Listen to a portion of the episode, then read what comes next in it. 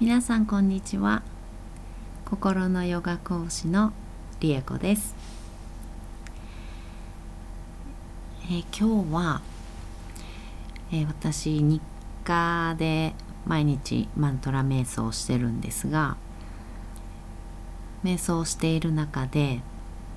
こう降りてきたことについてお話をしていきたいと思います。今日降りてきたのは私たちはすでにこんなにも愛されているというこう言葉というか、うん、情景というかそういうメッセージが降りてきたんですけどえどういうことかなと思って瞑想を続けているとそもそも人間がなんで生まれたのか？人間の起源というかのをたどっていくと、まあ、お母さんのそのまたお母さんのってたどっていくと、まあ、一応エンジンというねあの人間の一番最初のこう猿に近い状態っていうんですかね。エンジンっていう状態になってでそこからどんどんどんどんたどっていってもすごく猿に近い状態になってでもっともっとたどっていくとこう海から生まれた生物みたいな感じになるんですね。両生類みたいな感じにどんどんどんどんなっていってで一番最初に生まれたこう生命地球上に生まれた生命っていうのはなんで生まれたのかっていうところまではまだ分かってないそうなんですね。まあ、一応単細胞生物っていうところまでは無理やりこうちょっとたどっていくような感じはできるんですけどでその単細胞生物から多細胞生物になってでどんどん細胞分裂していったり進化していったりしてどんどんどんどんこう枝分かれしていっていろんな生物ができていってまたそれがそれぞれ進化を続けていって、まあ、猿に近い状態エンジンになって今の人間になってっていうような、まあ、感じでたどっていくわけなんですけど一番最初の単細胞生物1個の細胞1個の生命っていうのは何で生まれたのか何が何して生命という状態になって誕生したのかっていうのはまだ分かってないそうなんですね。ということは今私たちがこうやって生きてるっていうこと自体がもう謎なんですよね。分かってない少なくとも科学では分かってない。で謎ででもう確かにこうやって生きてて感情を持ったり考えを持ったりして毎日をこう生活してるわけじゃないですか。なんかそう考えた時にあれ？なんか生きてるっていうこと自体もなんかわけわかんないし奇跡だしなんか解明もされてないしえすごいことなんだなっていうのがこう降ってきたんですね降りてきて。そうするとですよそうすると何が何してそうなったのかわからないけれども人間の今の科学では少なくともわからないけれどもこの世この地球上で生きるっていうことを与えられたわけですよね。生きる生命っていうことを与えられた私たちなんだなって思った時に朝目が覚めて心臓が動いてて息をしていてあ生きてるなあなんかよくわかんないけど今日もこの世に愛されてるなっていう感じがしたわけなんですよ。この世この地球なん宇宙なんだかわかんないけど何かに愛されてて生きろって生命としてこう生きてちょうだいってって思ってっていうのかな。そういうふうにして愛されているからああ私今日も生きてんだなっていう感じがしたわけです。なんかうまく喋れてるかわかんないですけど。うん。なのでもう生まれた時もう生まれる前というかお腹にいる時から心臓がトクントクンってお腹の中でちっちゃい細胞で心臓動くんですよねトクントクンって。もうあれが始まった瞬間からいやその前からなのかなもう愛されてるから生まれてんだなって生きろって生命として生きてねっていう思い思いうん、思いなのかな？分かんないけどその宇宙なのか地球なのかこの世なのかその言葉は分からないですけどその何かにこう愛されてるんだなっていうのがメッセージっていうかなんかそういうのがこう降りてきた時にすごい幸せであったかくてもう安心に包まれたんですよね。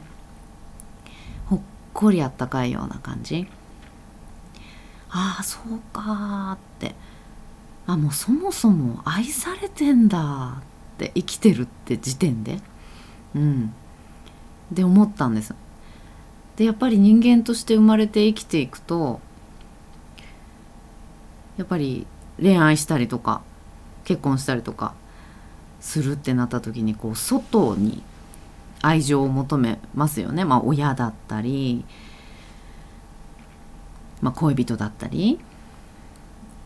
夫婦だったり。愛情を相手に求めるって当たり前だと思ってたし愛って愛されるって人から愛されるその自分以外の生命体から愛してもらっていることとかその証明になるような行動とか言葉とかっていうのを求めがちなんですけどあちょっと待って待って。あ生きてるもう息してる心臓なんか知んないけど心臓勝手に動いて私生かされてるわけじゃないですか。それその時点でもうああなんかもうなんかもうこの世に全部に愛されてんだ。思って。だからやっぱり同じ生命体の他人？からどうのこうの？じゃないんだなそもそも。もうベースとしてみたいな